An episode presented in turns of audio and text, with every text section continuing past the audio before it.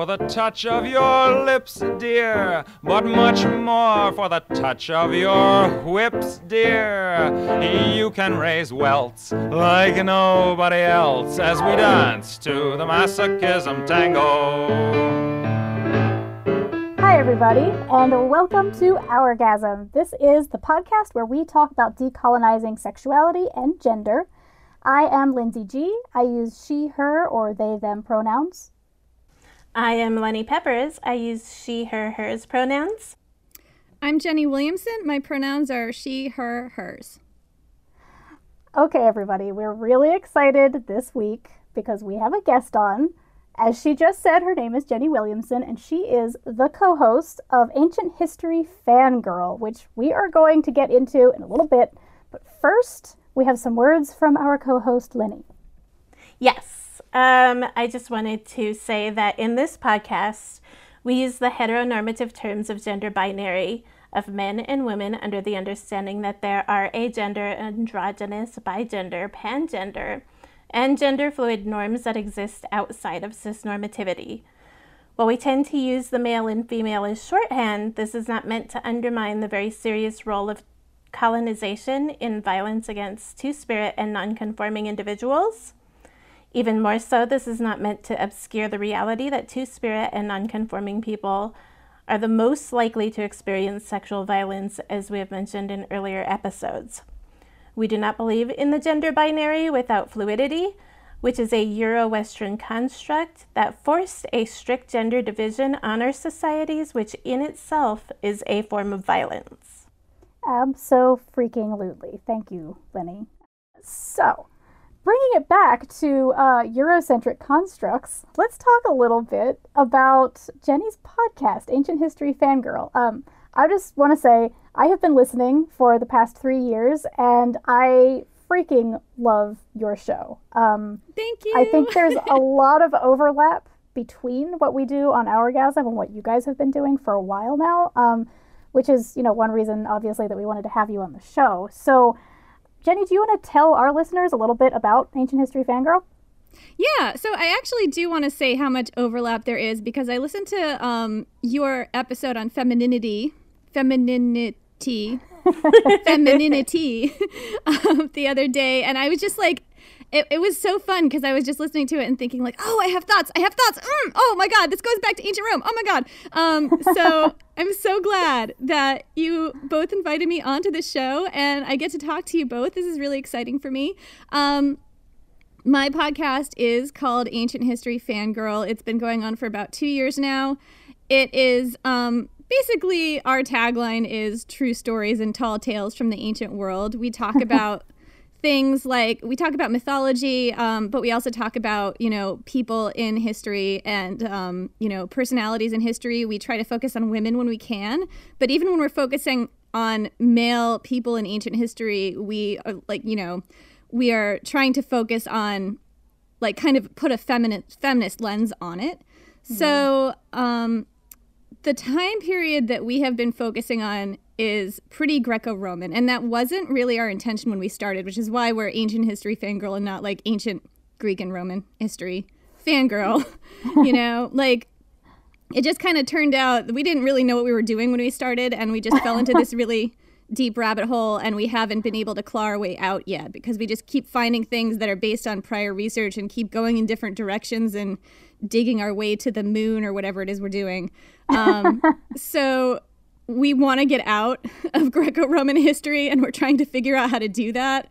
Um, oh, okay.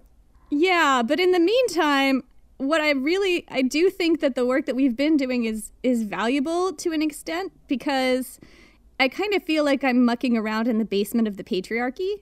So I do think that I have a lot of probably some relevant stuff to say um, that overlaps with your podcast a lot, just based on what I've listened to so far. And I also want to preface everything I'm going to say with I am in absolutely no way qualified to talk about this stuff. I, I am not a historian. I do not have any advanced degrees in this topic. Um, I have a podcast and I read a lot and I watch a lot of documentaries. So there probably are going to be historians who are listening out there who might have different opinions on stuff that Oh, I God. think. so, I hope that there aren't a lot of historians listening to our podcast because I say a lot of half-cocked bullshit on this ep- on this oh, podcast. Oh, right. like, every episode. yeah, that's coming. That's great. That's the overlap. yeah, that's where we come together. Half cocked um, bullshit. That is my specialty. I mean, to be fair, though, you have done a lot of reading and research for your podcast and just out of your own interest. Like, you certainly know more about the ancient world, especially when it comes to Rome, than I do. I feel like, I guess I can't speak for Lenny. Lenny, you know a lot of stuff, so. Oh, know. well, I think that, um, you know, advanced degrees are colonial institution and that um, I do most of my research on my own anyway. And so it's essentially the same thing. Perfect. fair point. I mean, there isn't really very many people in Montana right now studying tribal critical race theory. And hmm. so I pretty much buy all my materials, I study everything on my own, and then I just have an occasional like historian be like, all right, back it up a little bit here. like I, I just have a historian check me every once in a while and yeah, same. We have a lot. I. It's kind of scary. Like we have a lot of people who are um, archaeologists and classicists and historians who are on Twitter listening to our podcast and occasionally tweeting things at us, and it's just like, oh, I have to actually care about whether I get this right. Oh no. Yeah, I, I both look forward to and dread that day for Hourgasm because I definitely do just say some shit sometimes. A lot of the time, though, it's great because Lenny actually researches things and she will like either be like, "You're actually onto something, Lindsay," or "Actually," which I appreciate very much coming from Lenny, not so much from mansplainers. Mm. But yeah, uh, as far as overlap goes, I think that one of the things that really made me think that this would be a good connection is that you really do, you and Jen really focus on um, on women's stories and how the behavior of the men, even in stories that are you know very much about men, like how that behavior is ridiculous and often like Yes. disgusting. Um, yeah. And I, I don't mean that in like a man shamey way, like, oh, cut your toenails. Like, I mean, like, you know, they were like marrying like 65 year old men off to like 14 year old girls, and how that's just, that's not cool. We don't, Yeah. we don't do that. And, uh, um, and really just calling that out. Um, like, I remember there was a series of episodes that you did where you kept having to refer to this group of men in ancient Rome as the best men. Ugh. And Yep. yeah, and every time that either of you said that phrase, you'd both go, ugh. and I just thought it was such a great, like, recurring joke. So I think we're very much on the same page here. Yeah, Um, so the, the best men were um, the conservative faction in the Senate around the time of Julius Caesar. Oh. Yeah, the Optimates, I believe, was the word. I think Optiates, optim. It's something in Latin. I think it was the Optimates. Yeah. So were the best men into Caesar or not liking Caesar? Like, was he considered conservative? No, he was a populari, which was a populist. So he was the opposite. Hmm. Yeah. Um, Interesting. not to say that like populism is necessarily conservative or progressive. I mean, there's definitely strains of both, but I and I think for his time, I don't know that I would even call Julius Caesar progressive. Like I don't know that I would put that name on him. Like I would he was a populist, which meant that he drew his um, power from people who were like, you know, not the the rich and powerful Right. but there it's kind of hard to apply like um it's kind of hard to apply our sense of things politically to their sense of things in certain ways and then sometimes it's weirdly applicable Yeah. Yeah, I always got the impression that Caesar was very much a popularityist. Like, Yeah, he just th- wanted that- everybody that to is- like him. yes that and directly bribing people with like you know big parties and and gladiatorial fights and stuff yeah throwing money at it Sounds familiar. Sounds like um sounds like someone who's been powerful here recently. What was what was his name? i forgot that name I don't know. i forgot that face I have no idea. stricken that name from the records I dig it. Yeah So, oh, excuse me. I have to clear my throat for a second. Man, I had one phone call earlier today, and now I'm like all scratchy in the throat. Um, okay, where were we? Um, okay, so I think the one the, the sort of through line that we were really seeing between Ancient History Fangirl and Hourgasm is basically Rome was the colonizing force in Europe and Northern Africa for a really long time. Um, And I am very fuzzy on this. Like I said, I say a lot of half cocked shit. But my understanding is that, you know, the forces of Rome colonized Europe and Northern Africa. Um, and then even after the Roman Empire fell, that sort of the same brand of control was applied to those areas via the Catholic Church, which eventually was all exported by way of imperialism to the Americas and now pretty much the entire world. Um, and so a lot of the time when I'm listening to your podcast, I'm thinking about like what sounds familiar to me. Um, and I wanted to have you on to talk about the gender roles and you know the ways that people saw sexuality in ancient Rome so that we could kind of see if there's any actual through lines that feel familiar and feel like they may have come down to us today.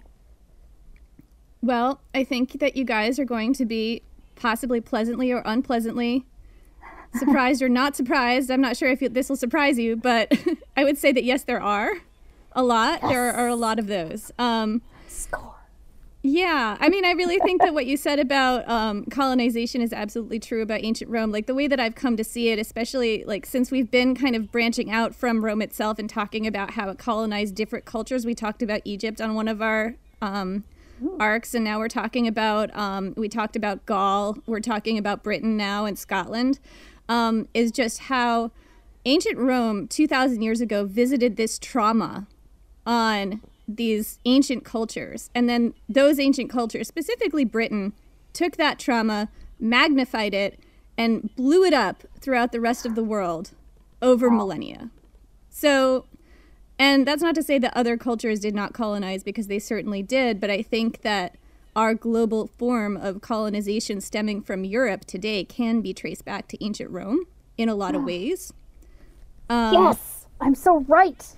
Awesome. yeah. like I, I really do see a lot of similarities. And like I said, like we want to be a podcast about all of ancient history, but we've really only studied this one area of history so far. So there might be a lot that I'm missing there. I might be leaving some things out. But this is what I, I'm getting the sense of as I go.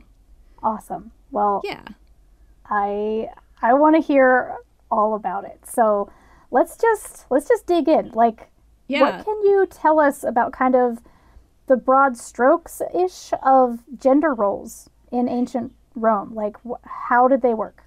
Well, I think that gender roles, um, I'm really glad that we're talking about this as one small facet of that. Um, so, how deep in the weeds do you want to get? Because I can talk about women's roles in terms of the legal sense of things, or I can talk about the founding myths of Rome and what they what those tell us about women's roles and the messages women got, you know, from childhood growing up. Um, I don't know where we start. I don't Um, know. Lenny, do you have a preference? I'm kind of interested in the second part of that, actually. Yeah. The mythology? Yeah. The mythology. Okay, so um, this is gonna get into some dark stuff. I just should mention ahead of time that it talks about um, rape and suicide. I don't know if you guys give like content warnings for that. No.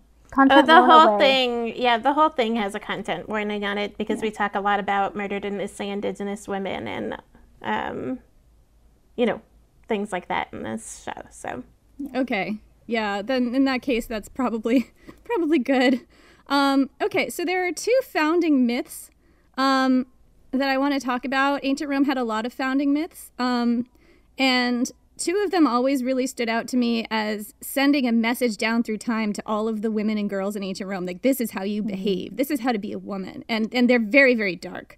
So one of them is called the Rape of the Sabine Women. oh, right. It's one of the very earliest earliest founding myths of Rome, and it's when the founders Romulus and Remus um, gathered together this band of of men. They were kind of like miscreants and ne'er do wells and bandits who'd been kicked out of their previous communities, And um, they all went together and founded a new city, and they had not brought any women with them. So they kidnapped some women from a nearby community and made them their wives. And um, all these kidnapped women were now married, quote unquote, to these men and lived with them and had children with them. And in the meantime, their fathers and brothers and previous husbands and existing family members prepared to go to war against the Romans. And the women who were now like embedded in this culture and had children with the Romans had to step between the two groups and beg them to stop this war. Oh, So, Lord. yeah. So that's one role that women were, you know, supposed to have that I picked Yeah. up from this story as kind of influencers, peacekeepers, extreme heavy lifters in terms of emotional labor yeah, for real. Like, in okay, horrible circumstances. yeah, like that's just terrible planning. You decide to start a city and you don't bring any women, and you're like, oh, let's just go steal some. Like that's the Right. worst, worst vacation planning ever. women are Um, property. It's fine. Yeah, exactly. So I'd be interested to know, like, I've heard versions of this story, um, and actually, I remember one of them is in the the musical Seven Brides for Seven Brothers. Have either of you ever seen that one? I vaguely remember that, um, but I think that is kind of similar from what I remember. Yeah, I think that they were using that as maybe like the the base material, but there's a song in that musical called "The Sobbin' Women." Oh, that they make it all sound like like these guys don't know that it's supposed to be pronounced Sabine, ha ha ha, and it's like a funny story, and they sing this kind of like hearty, wholesome song about the sobbing women, oh boy, and yeah, that's super yeah, dark. like- yeah, uh, and I mean, uh, in the musical, I can't remember who wrote that musical, if it's like a Rodgers and Hammerstein or what, but I mean, it's all presented like very wholesome, obviously. oh, Um, but Right? like, I wonder if like, do the ancient sources of like that talk about that myth, do they use words like rape, or are they calling them like their wives? Like, how explicit are they so the about what really happened? I, I would say that I do not read Latin. So what I'm getting it from is um, translations, and mostly what I get it from is, you know, 1800s translations that are in the common kind of, um, what is that? The co- In the, the commons, basically. Like I can just look it up online and read it. Um, So the translations that I've read frequently do kind of obscure that. And, you know, it's like, it's kidnapping, you know? But Yeah. you know what kidnapping is, like in the ancient world. Right. That's what it is. Yeah. Yeah, and they just were so happy about it. They had all these babies. Hooray! Hur- hooray, babies for all. Right. Hooray. I mean, yeah. So it's like, I was just reading this article and I was trying to find it again, but it was talking about um, the giving of women as gifts and what exactly that means and uh, how it came down to really um, literally being like the women offering, like, give, be, be given as an offering as a way to ensure the male's family line. And so the gift is actually the ability to produce more humans. yeah. hmm I've seen this show up in different parts of history that we've covered as well. Um, like, uh, there's this people called the Picts in ancient Scotland who supposedly had that as part of um, a founding myth that you don't get from the Picts themselves, you get from their enemies, basically, but that they had these women given to them by some people in Scotland who didn't want them to settle there. They wanted them to take these women and go settle over here, but also to um, decide on who their kings were through the matrilineal line. So it was like keeping some kind of control over them. Huh. Yeah. Oh, right. And so the the Romans, being Romans, would be like, "Oh yeah, thanks for this awesome gift. Totally cool, bro." Right. But like, probably those women were like kind of a big deal if they were, if their bloodline was like a big part of the equation of trying to retain control. They were probably a big deal in those cultures. yeah, like high high ranking women, you mean. Yeah. I would I would think so. Um, the source that I read, I don't remember them mentioning it, but if they mention them at all, they're probably high-ranking women. Another thing that I came across was in the same article about how men are rarely, if ever, given as gifts, but are considered. Uh, the only time that you really hear like the terminology of men and gifts is when a man dies in war. It is con- like the mother is has given this gift to um, America to like die in war, you know? and so Yeah. that's like the Or context to the of war like, god.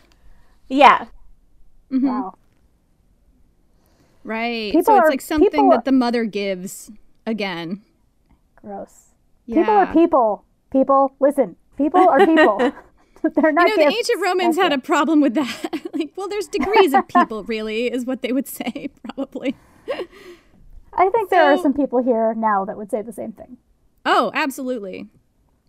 I hadn't really thought too much about it, but when you were talking about um, how they went and like took these women as their wives, I'm really sure that there was some sort of like gift giving language, as there tends to be like from the col- like the from the takers side, like oh these were our gifts, you know, these were our treasures, you know. They're not like really referred to as like we stole these women and then like forced them to have our children, you know, from from their own points of view in history, right? Or Um, so what I remember, um, what I remember from reading the ancient sources, and it's been a while since I actually like went back and read this in the original, not Latin English translation. Um, I might be screwing up the story a little bit, but what from what I remember, like the ancient Romans were kind of proud that they went out and stole these women from these other people, and it is, you know, depicted as a violent act, but a violent act that they could be proud of because they're so intrepid and they're so Ah. strong and burly and manly. Gender roles, Burly. yes, um, and warlike. You know, and that was a big thing about the Romans is that they were always ready. They were rough and ready to go to war, and they were really good at that. They were colonizers, and they'd been colonizers from the first minute. Yeah, totally. Good point. and and that was something that they were proud of. I was just gonna say, like they they went and took those women because they deserved them. I'm sure. Yeah. oh yeah. Uh, they so. took the land and therefore they're entitled to women. So there's like here another connection between like the women and the land, like and being entitled to it by Right. way of Yeah. colonization. Basically, Yeah. the doctrine of discovery, but like back then. What's the doctrine of discovery? Uh, the doctrine of discovery is like the um, doctrine that basically says that it's okay to take land from um, savages or heathens um, because it's God's will. Well, that is. Uh, I see a lot of parallels with ancient Rome there. Be- yeah, it definitely started, Many. it stems back to and a little before ancient Rome. Absolutely. Oh wow. Yeah. Okay. Yeah. Oh, so this it's like an overarching philosophy that we're talking about. there's a point where it's definitely like a thing, but there were there's buildup in history that justifies it becoming a thing. Yeah. Oh, I see what you mean. Okay. Yeah. I think with the ancient Romans, it was a little more cultural than religious because, excuse me, they were okay with um, conquered communities or colonized communities keeping their gods. Um, a lot of the time, they would take Roman gods and kind of supplant them over the older gods that had been there before. But it was it was more or less a polytheistic society up until Christianity started really gaining steam.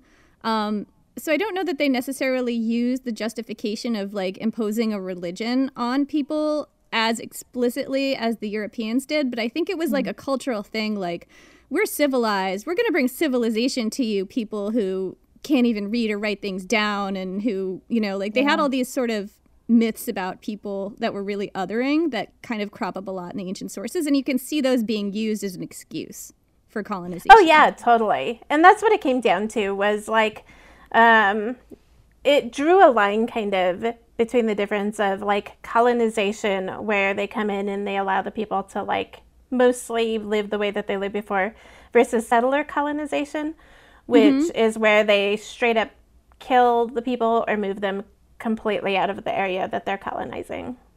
Yeah. it make a wasteland and call it peace kind of colonizing. yeah. Yeah. So that's the rape of the Sabine women, and th- what I picked up from that is like have like women are supposed to be this sort of peacekeeping force, the sort of Right. um, temp- sweet, soft, tempering hand that calms the male rage and desire for war and all that stuff.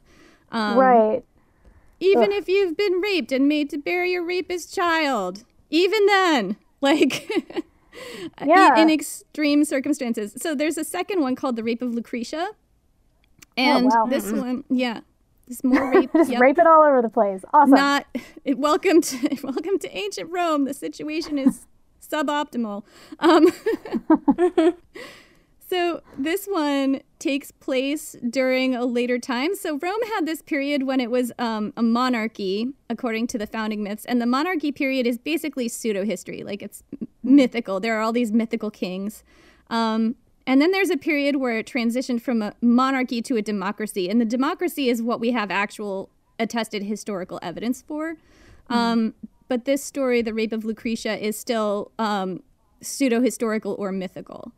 And Okay. in this story, um, there's this guy who he's the son of a king, and he hears about this wife of a friend of his who's a member of the aristocracy, and this wife is is her name's Lucretia. This lady, she's um she's supposedly um, extremely good and pure, and she doesn't hang out and drink with her friends. She just sits in a room all day by herself and weaves wool into clothes and she's just like she absolutely follows the dictates of femininity to a T. She is the perfect pure, chaste, wonderful woman according to ancient Roman standards. Lives up to boring. so boring, very industrious, very pure, very chaste. Lives up to all the ideals. And um, she, he, I guess, like, is very intrigued by this description of her, and he winds up going over to his friend's house and raping her. And Wow, what a what a nice guy. yeah. Yeah. There's this there's this whole story about how he wakes her up when she's sleeping and he tells her that if she doesn't sleep with him, he's going to kill her and then kill an enslaved person in their household and put that person's body in the bed so that everyone thinks that she and him were having sex. And Oh my god. thus damaging her relationship, her reputation. And so she uh, agrees to have sex with him under duress and eventually winds up having to tell her father and husband, and then she takes her own life out of shame. So that's another super fun founding myth that all little girls in Rome would have heard growing up. Wow. I don't even know what the moral of that story is supposed to be. Like she literally didn't do anything wrong. That's the What are you moral of supposed the to take story. away from that? What I Like- take away from it is that it's you know if you want to be like the the most if you want to really follow the dictates of femininity you have to die for them. Ew. yeah. Like you can't you you have you could follow all the dictates and everything you could do everything right and something could still happen to you. And if you really want to be the chaste pure good woman and somebody violates you in that way and the only you know like and and the father and husband from what i remember i it's a little bit fuzzy but i think that they begged her not to and told her not to hurt herself and she did anyway from what i remember. Um but yeah and she's held up as like you know the most pure extreme wonderful vision of womanhood I mean, in in it ancient sounds, rome. it kind of sounds to me like an argument for not being the pure, chaste, perfect woman. Like mm, she did not have a good life. yeah It definitely sounds like that today, but at the same time, like, um, I can see how it would be like if you're going to be like the purest, chastest like woman, then, you know, like you said, be ready to die for it, um, because, like, men are probably gonna want that, and so, you know, don't be too like. It's like the standard today where they're like, wear makeup, but don't wear too much makeup. Wear like dress nice, but don't dress too nice. You know, it's almost the same um, lesson, but like I I want to say like less like I don't know, because it's still fucked up as a lesson today. Yeah. oh, absolutely. It is. Like, But, like Warning: devote- We do not endorse these stories. we do not. But you know, you see, like women are expected to uphold in even today. Um, if you're pursuing fem- femininity, femininity, if you're pursuing that, there's no level of um, self harm. You know, like wear the uncomfortable shoes, get do the uncomfortable waxing. Um, Yeah. Get the plastic surgery. Don't let anybody know because one of the central ten- tenets of femininity is that it must be effortless or oh, appear right. Yeah, effortless. like get Well, yeah. get your face like altered and alter your physical body, but don't do it in such a way that it's clear that you had like a nose job because Yeah, people don't like absolutely. that. If something does happen to you, then don't let everyone know that anything happened to you. Just carry on like nothing happened or kill Mm-hmm. yourself. I mean, or that's kill yourself. still the lesson today. Like what it comes Yeah, that's down really to. true. Yeah, I mean, and- like, literally, if you're looking at something like um, anorexia, Right. Mhm. Oh, yeah. yeah, We've Like- just had um, hundreds of years to like make the message, like disguise the message more in, you know, in our media and stuff. But it's still the same thing, I think.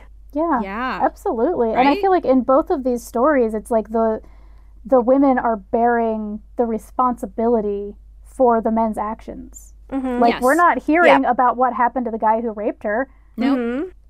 Like I mean, I'm sure that he figures into the story also after the rape, but like as far as we know, he just like went off and had a nice life and everybody was like, "Hey, what a guy. You're great."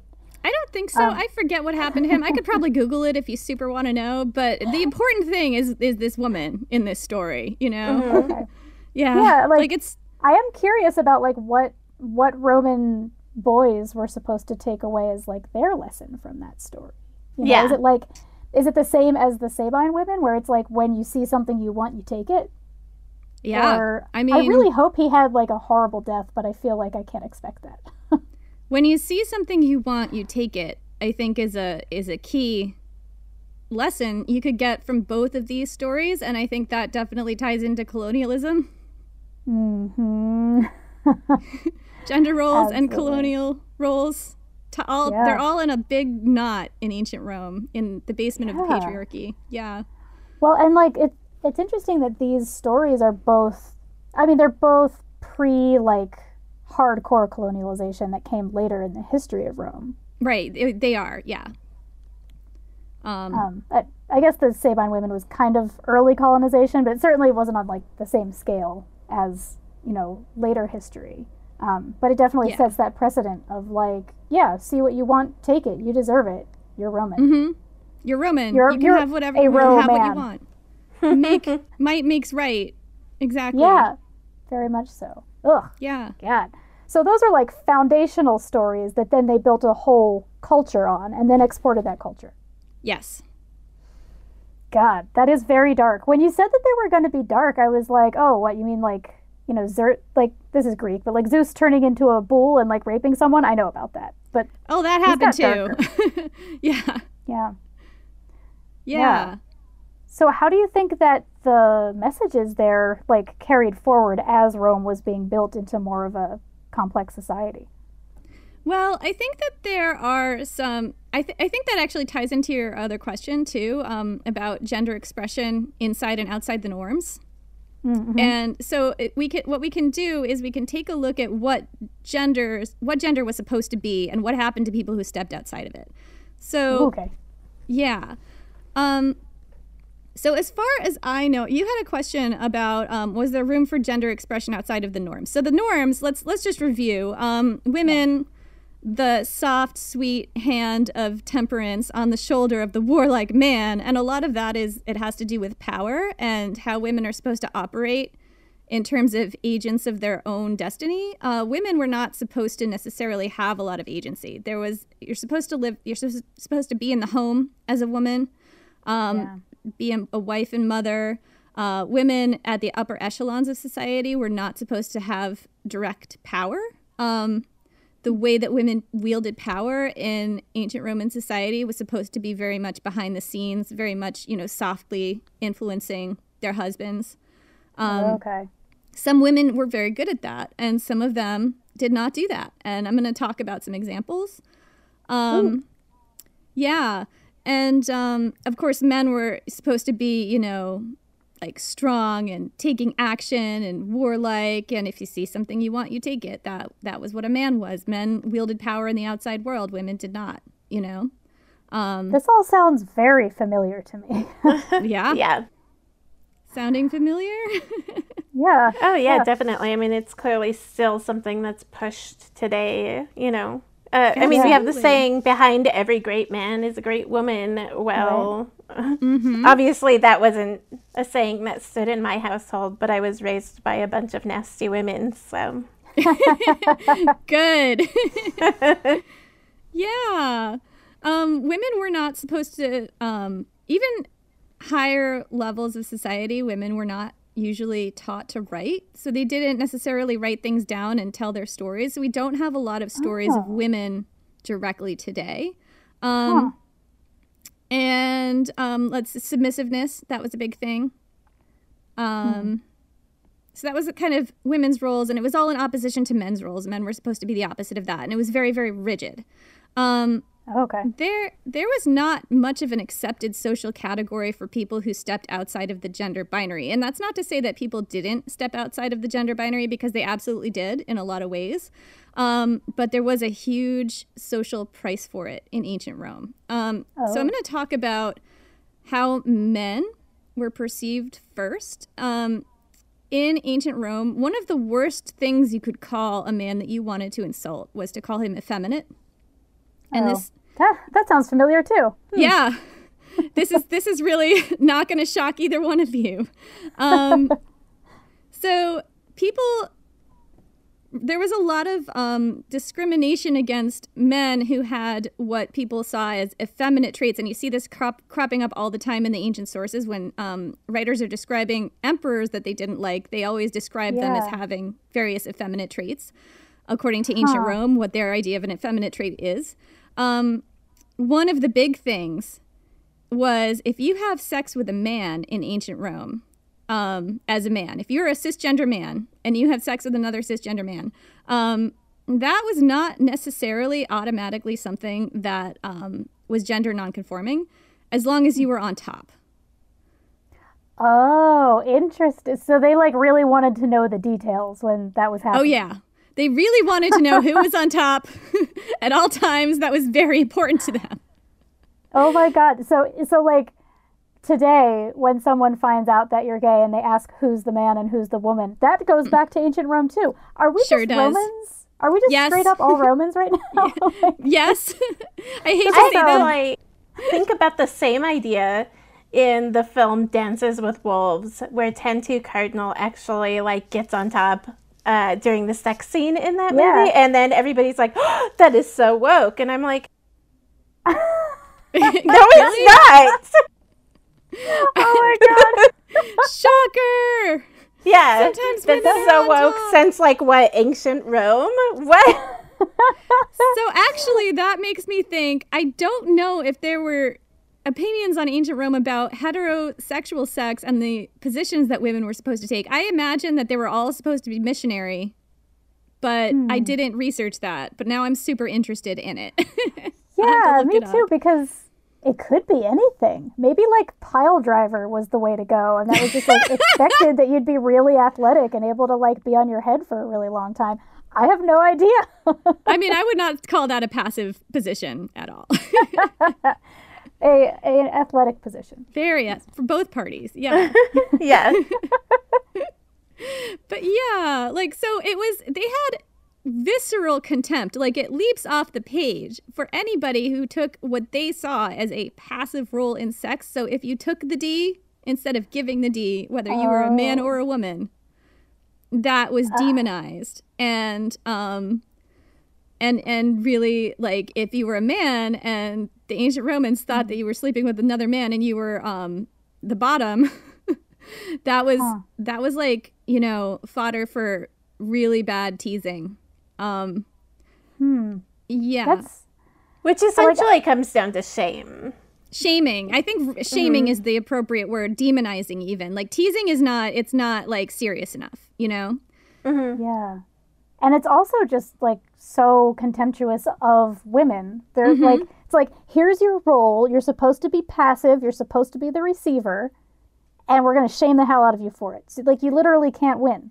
Yeah, it, it, is that sound familiar? Like, Well, I mean, that's a part of keeping the power structure in place is like mm-hmm. instilling a binary and then enforcing it and making sure that everyone else enforces it too. And so mm-hmm. the binary here is like masculine versus feminine, but obviously there's tons of other ones good versus evil, uh, colonized versus colonizer, you know. And so what it comes down to is like the power position is the colonizer or the masculine or the The if you see it or if you see something and you want it, take it.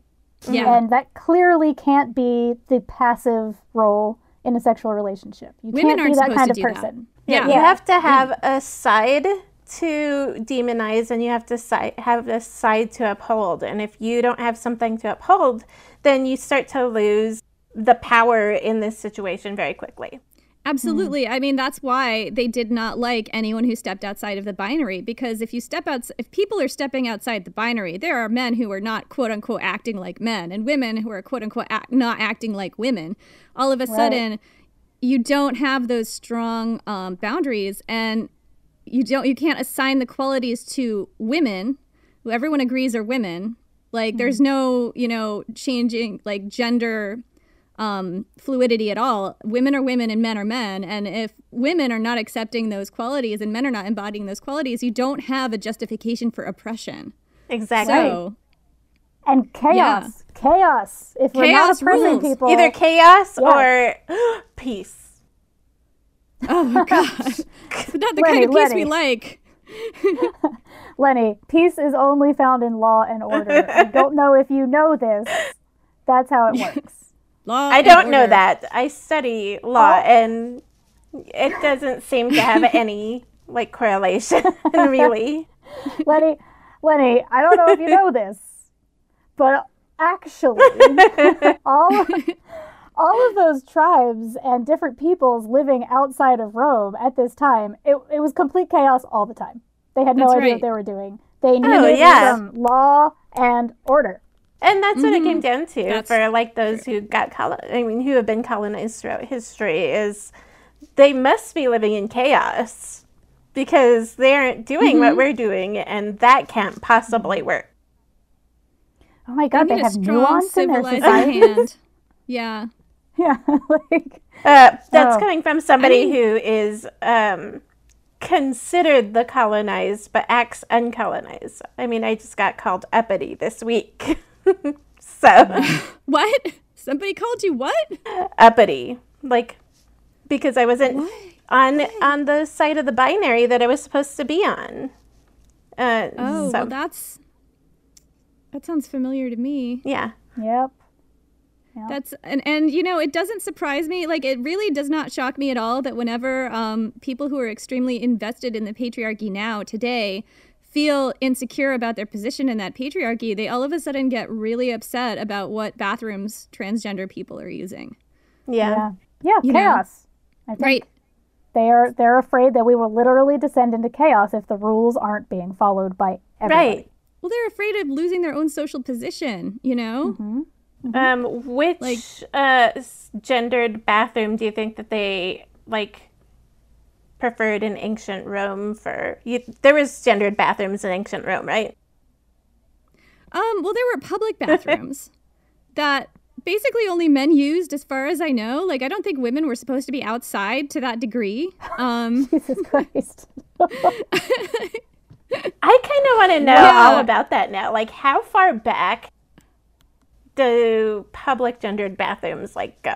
I don't really know. good Like, question. I don't think women were supposed to pee in public in public spaces at all. Like, from what I understand, I don't haven't re- done a deep dive on bathrooms. There's a different podcast called The Exploress who does a lot of stuff about eh? that. She's I- great. Okay, She is. I've only listened to a few episodes of hers, and I need to get back to them. They're really interesting. but to make up, she Yeah, covers a lot of bathrooms. but to make up for all of those people in podcast, history, yeah. I use the bathroom in public as often as possible, just to.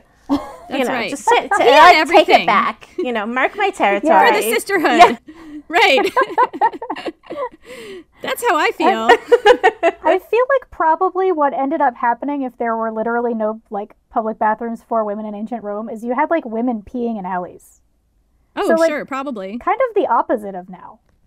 Where like Mhm. dudes kind of I mean, at least in New York, they kind of pee wherever the hell they want, and it makes me mad every time because I'm like, Oh, I hate can't that, yeah. just drop trow and pee wherever I want. That's like extremely Well, dangerous I mean, for me. you can. and It's you, sir, should not be able to do that in public either.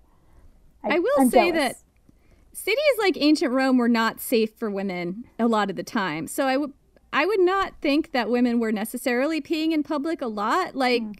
I I don't yeah. know. Oh yeah. But I wouldn't Mm. guess no. we would know if they had been taught how to write. Yeah. It, right. well, if they'd yeah. written it down. totally. Exactly. It's not like Missoula where you can just pee on a Culligan's line and nobody cares. Just lift a leg and just pee. That's all. I mean, they wore relatively like uncomplicated clothing. It would have been pretty easy. Well, I mean, they wore a lot of large pieces of cloth that had to be elaborately folded. I mean, it depends. And I guess I I don't know what their like underlayers situation. Was. I was know. I was just wondering the same thing.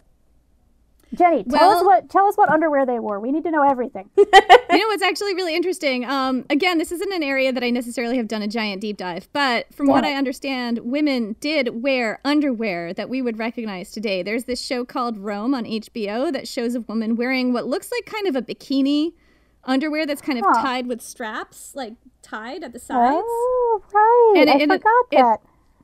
That's that's accurate according to what we know. Oh. Um, interesting. no way. Yeah, so that's for the bottom, and for the top, they would have had kind of like a, I guess, like a sort of a cloth, a winding cloth around the boobs, from what I understand. It's um, there's a word for it. Oh gosh, what is it called? There's a special word, It probably I'm forgetting ends it now. U.S. strophium. It's called Oh, a strophium, I I think, or maybe that's a sweat scraper. I'm not 100 percent sure. Wait, a what? A sweat scraper? yeah, like like a thing to scrape your sweat off of your skin. Like a sweat squeegee? Yeah, it looks like a long metal thing that's like slightly curved. It's like a blade that you scrape on your skin to scrape your sweat off. Like for horses? Yeah, yes, but for people. Oh, weird. Yeah, that was a thing. I mean, I, I guess it believe gets very warm in Rome. People sweat a lot. It was maybe more of a thing in ancient Greece, but I think they used it in ancient Rome too. Yeah. Um, well, uh, now we need to do a whole episode on that. I'm fascinated. But but What? let's get back to let's get back to the the gender roles stuff. gender roles. so I was telling you guys about how how they really had to know at all times who was the bottom and who was the top if there was gay sex going on. Oh, we went Um, way so off the track. interesting to me. Yeah. yeah, I don't know how we got here. Um, But I think that is really interesting, though, that like I feel like today in the U.S., uh, obviously, attitudes are changing quite a lot. But historically Right. speaking, just to be a man and be gay, or to be a man who sleeps with men, is looked down upon as inherently feminine, effeminate. yeah. Mm-hmm. But that they were they were in a way more discriminating, but also in a way much more nosy. Right, exactly. Like you could you could be a very manly gay man in ancient Rome. Not to say that like there are not gay men now that are very masculine. I'm not saying Yeah. that, but this is how John they Wayne. saw it. You know, Right. Yeah. right. you could you could be gay John Wayne in ancient Rome as long I as you were the top. wasn't John Wayne the gay John Wayne in America? Like Was he gay? Oh, I don't know. Was oh, he? Shit. There were fired. there were rumors. Not surprised. That would be very interesting. I haven't heard those rumors. oh, I have a whole Hmm. book here. I'm happy to share with you. Oh I'm- boy. Not surprised at all. Um, there were some p- people like for women who stepped outside the gender binary. Um, there was a special name. It was called Dux Femina, and that's a, a female leader. Um, and these Oh. were yeah, these were like you know higher higher status women who um, baldly seized power as opposed to operating behind the scenes with a gentle touch. Um, there are some specific examples of this. For example, Fulvia, who was um, Mark Antony's wife before he met Cleopatra. She Yeah. was a woman who led armies in battle. Whoa, um, badass. Oh, she was great. We did a whole episode on her. Um, Agrippina the Younger, who was um, both the niece and wife of the Emperor Claudius and the mother of the Emperor Nero. And she exercised a lot Oh. of power as empress. That explains a lot about Nero. Yeah. well, actually, um, Nero wasn't her son with Claudius. He was her son with Oh, okay. else. Um, oh wow, okay. That that's an interesting aspect. Like if she Yeah. could have a son who went on to become emperor, hmm but he was not but she had had children with more than one man. That's like that's a status thing, I guess. It, yeah, I mean it. It was a little like marriages were a little different.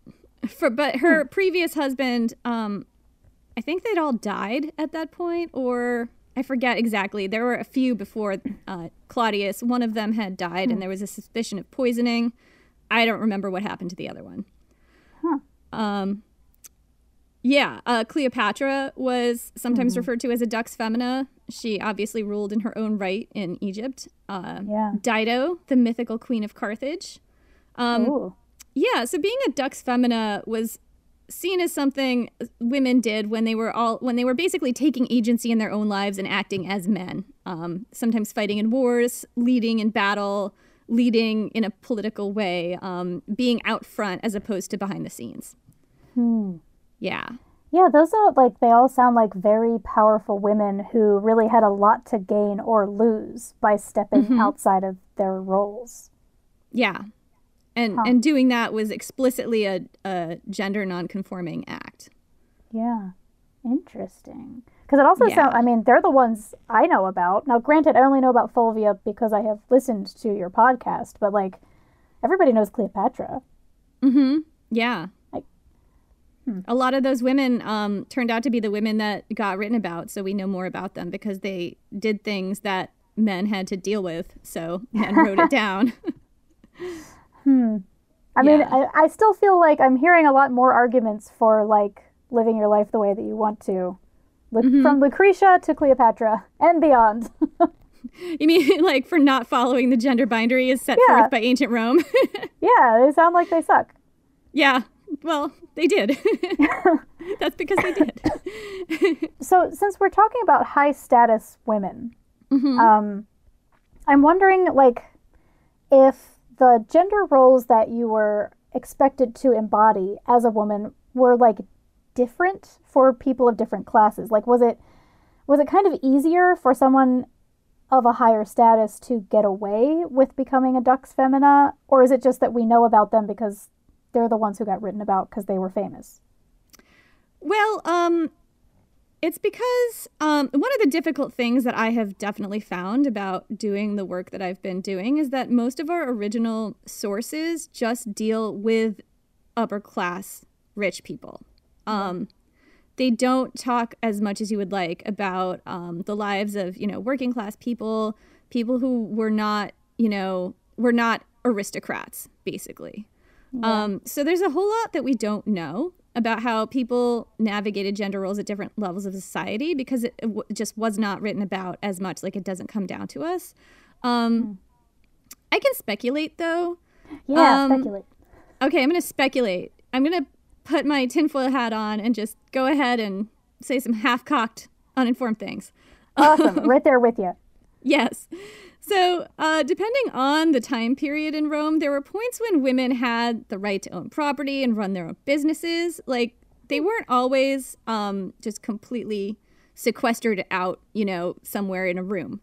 Um, this is a little bit less strict than it was in ancient Greece, where the standard was that you were not supposed to leave your house, you know? Wow. Yeah.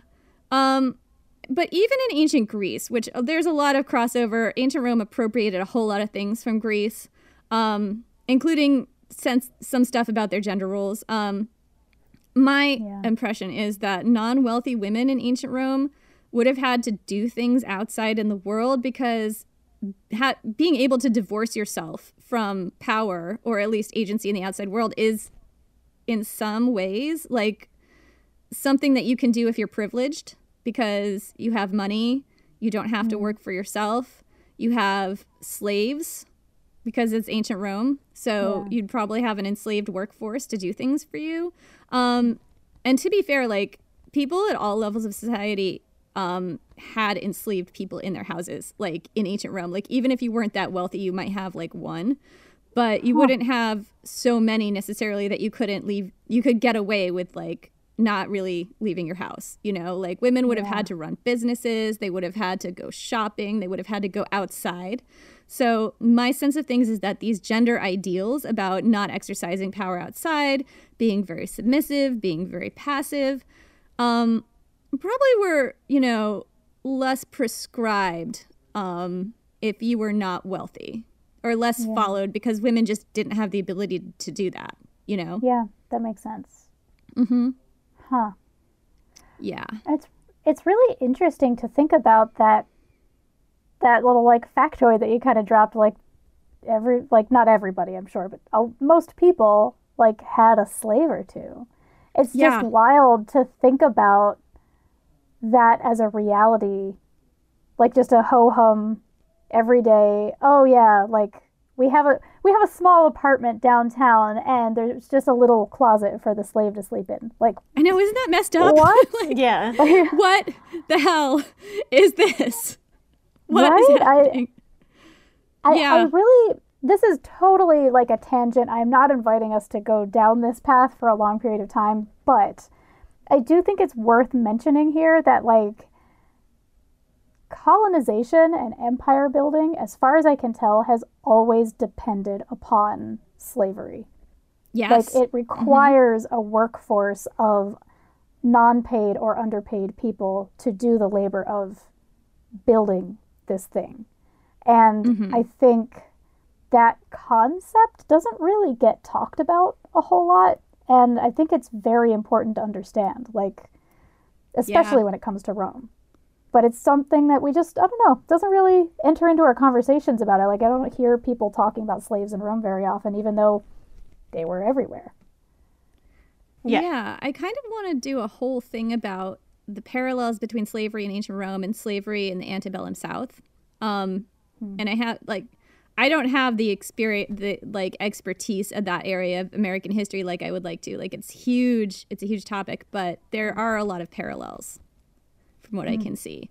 Um, ancient Romans had these things called latifundias, which were basically um, industrial level um, agricultural plantations that were operated via slave labor. And that was what fueled the wealth of the senatorial class. Wow. I mean I'm not surprised, but I didn't know that. yeah. Especially in Julius Caesar's time, a lot of those really famous senators like Cicero and, you know, Cato and all these people like Julius Caesar, I'm sure. I, I don't know if Julius Caesar had a latifundia. I'm sure he had a latifundia. Everyone had some lot of latifundias. Like, Huh. yeah. Um, Interesting. yeah. Really messed up. Kind of like our founding fathers. Right? The founding fathers of ancient Rome. Mm-hmm. Yeah. Ugh. Ugh. Yeah. Gross. I've got to like I like I feel like I need to like shake it off. Like. Yeah. Sometimes you're just like, I need to take a shower now. Yeah.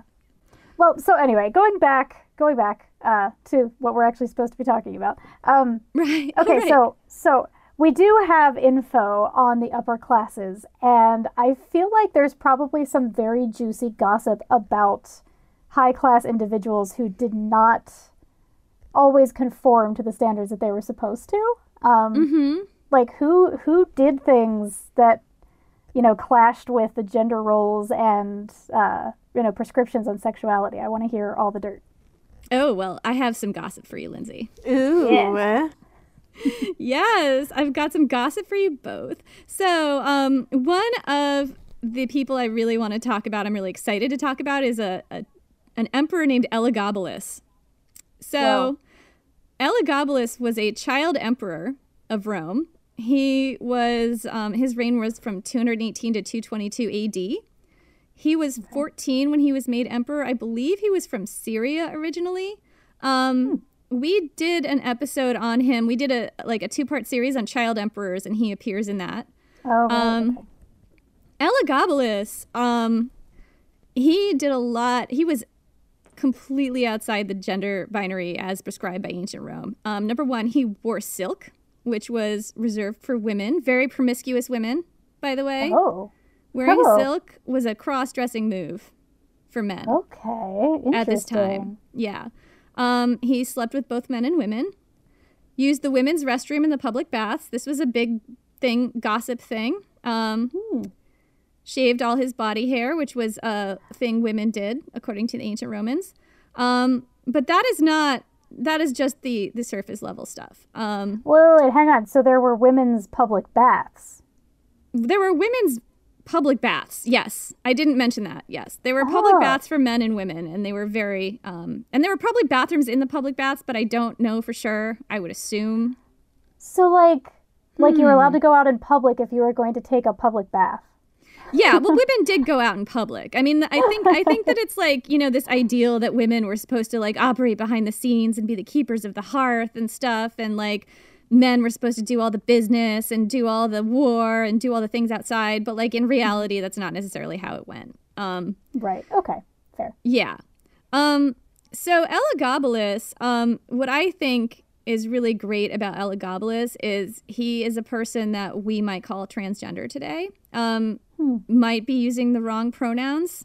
Um, I, I feel weird because like I'm like we did a whole episode where I used he him pronouns for Elagabalus, but looking back, I'm like I should have at least used they pronouns.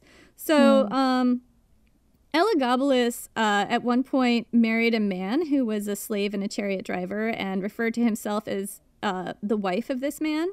Wow. Um, scandalous. Scandal, I know. Um, he or she possibly created a brothel in the palace. Now they all did this. All of the emperors who who people wanted to castigate, and some empresses too, made the palace into a brothel. Um, Is this according to like tabloids? Yes, it is. Quote, um, I think this is from Cassius Dio. He set aside a room in the palace and there committed his indecencies. Oh. Ooh. Always, Sexy. So, I know, always standing nude at the door of the room, as the harlots do. and, sh- and shaking the curtain which hung from gold rings, while in a soft and melting voice he solicited the passers by. Um, very, very feminine. Feminine. Feminine. Effeminate. It is Um, difficult though El- because it's really hard to like try and use language from today in to describe people who lived in a time where they don't have that type of language to describe themselves and so you don't really know how they would prefer to be described. Right. Yeah, it's a struggle. I mean, the one clue that makes me think maybe we misgendered him, her, is this one from Dio. Um, I'm going to give you a quote. Quote, he carried his lewdness to such a point that he asked the physicians to contrive a woman's vagina in his body by means of an incision, promising them large sums for doing so. Wow. Okay. Yeah, that sounds sounds likely like- as if if this person were alive today, Mm-hmm. they would identify probably as a trans. But we can't say. Yeah, it sounds like gender, you know, Yeah. affirmation surgery, right? yeah. Yeah. Yeah. Um, Or it could have just been gossip.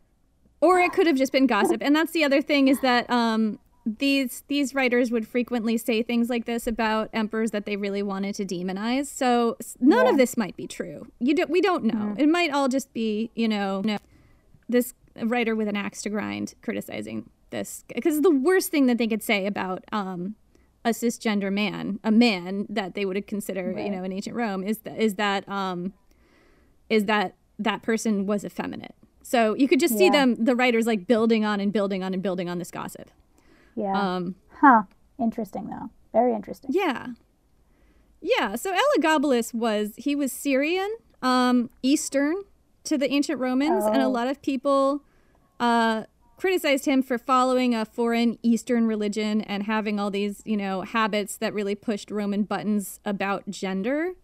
Um, Yeah, he did not. Apparently, you know, what really comes off the page about him is that he just refused to follow the gender norms. And some of that has to do with um, ancient Roman prejudices about Easterners. Easterners um, were, were supposed, like Persians, for example, were supposedly effeminate too. Yeah. So it's all kind of tied into xenophobia here. Yeah. Yeah, I Um, was getting that feeling. Like And then like whatever Elagabalus did, they were like, oh well, everyone from Syria is like that. Right. it's wearing silk Gross. and eyeliner and using the, the bathroom, you know. And, Looking fabulous all the time. Ugh. oh God, Elagabalus looked fabulous, fabulous all the time. Like that is definitely a thing. Okay, that's how I'm picturing Yeah. it anyway. oh yeah, yeah.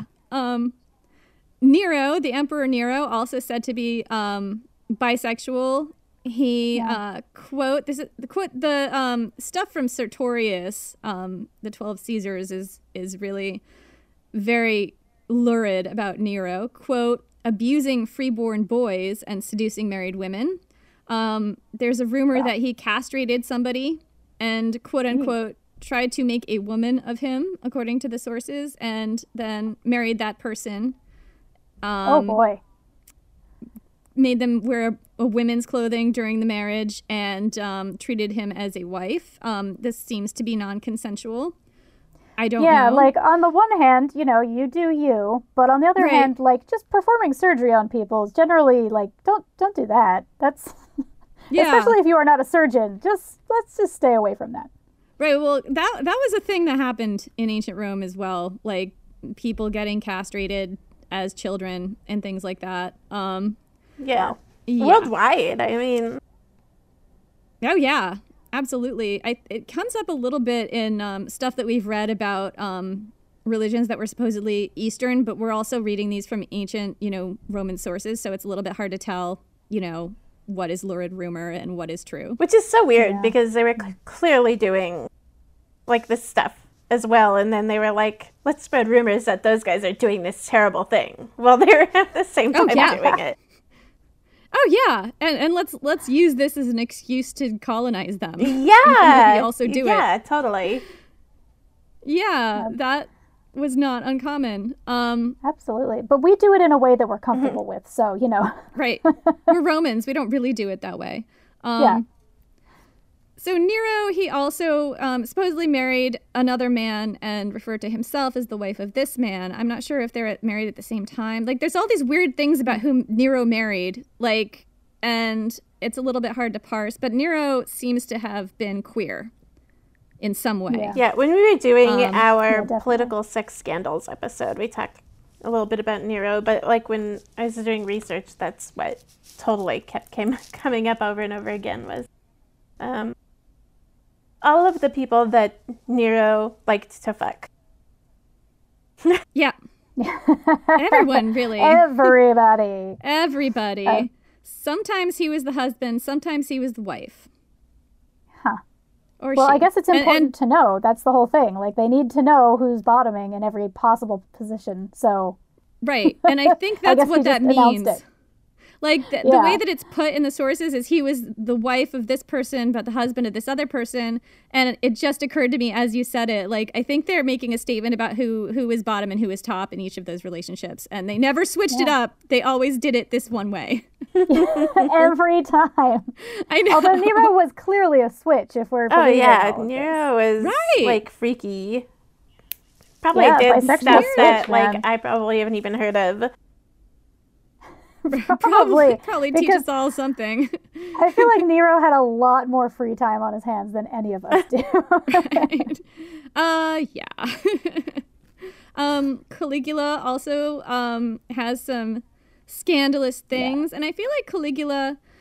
He might be the first of the emperors that had this kind of demonizing treatment. I mean, definitely there were, um, you know, scandalous rumors about Tiberius who came before him.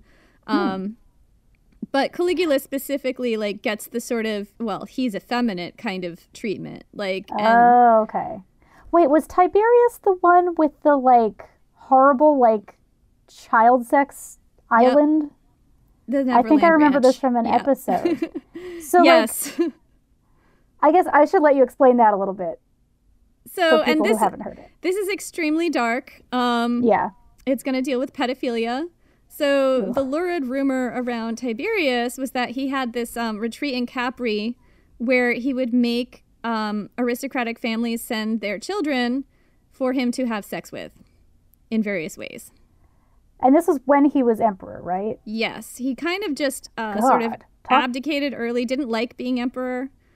He just sort of checked out and um, let this guy, um, what's his name, Sejanus, his his captain of like the Praetorian, his Praetorian prefect, um, handle things, and that became a whole separate thing. But while he was there, um, according to the rumors, he had like all these children sent to him to have sex with. Yeah. So he was like, okay, I'm quitting my job and pursuing my true passion, which is being a horrible, evil miscreant. Um, yeah. Yeah. But like, but there weren't like lurid rumors about him. Well, those were the lurid rumors, and he, um, Okay. he was he was Tiber- Tiberius was Caligula's uncle. So um, there is a school of thought about Caligula, you know, experiencing this abuse. Uh, li- he lived with with Tiberius for a time. Um, he was like his his um, ward because his father had died, and then his mom had died because she was exiled, and he was living with Tiberius. And um, That must have been at- a horror show. Yeah, at the Never- Neverland Ranch. So he must have seen some shit. Yeah. Is kind of what Yeah. that's that's what the historians postulate. Um, Yeah. So God, Caligula. Yeah, his thing was he he supposedly slept with his sisters and his most of his male friends and acquaintances. Um, he was supposed to. Uh, uh, the word that comes up around Caligula when I read about him is catamites, which is a specific word for men who bottom in gay sex. Um, oh, yeah, he supposedly had a lot of sex partners who were the bottom, because they have to point that out. That's all. yeah, it's very important apparently. But that did not mean that Caligula was not effeminate, because um, here's a quote from Suetonius: "Quote: In his clothing, his shoes, and the rest of his attire, he did not follow the usage of his country and his fellow citizens, not always even that of his sex." Or, in fact, that of an ordinary mortal. He often appeared in public in embroidered cloaks covered with precious stones, with a long sleeved tunic and bracelets, sometimes in silk, and in a woman's robe, in, and in a woman's robe. Um, Wow. As an ordinary Yeah. mortal. Interesting words. yeah. Interesting Right. I like words directly followed by a description of Elton John's attire. Right. Yes. Very good point. yeah. I hope Caligula had some of those amazing sunglasses.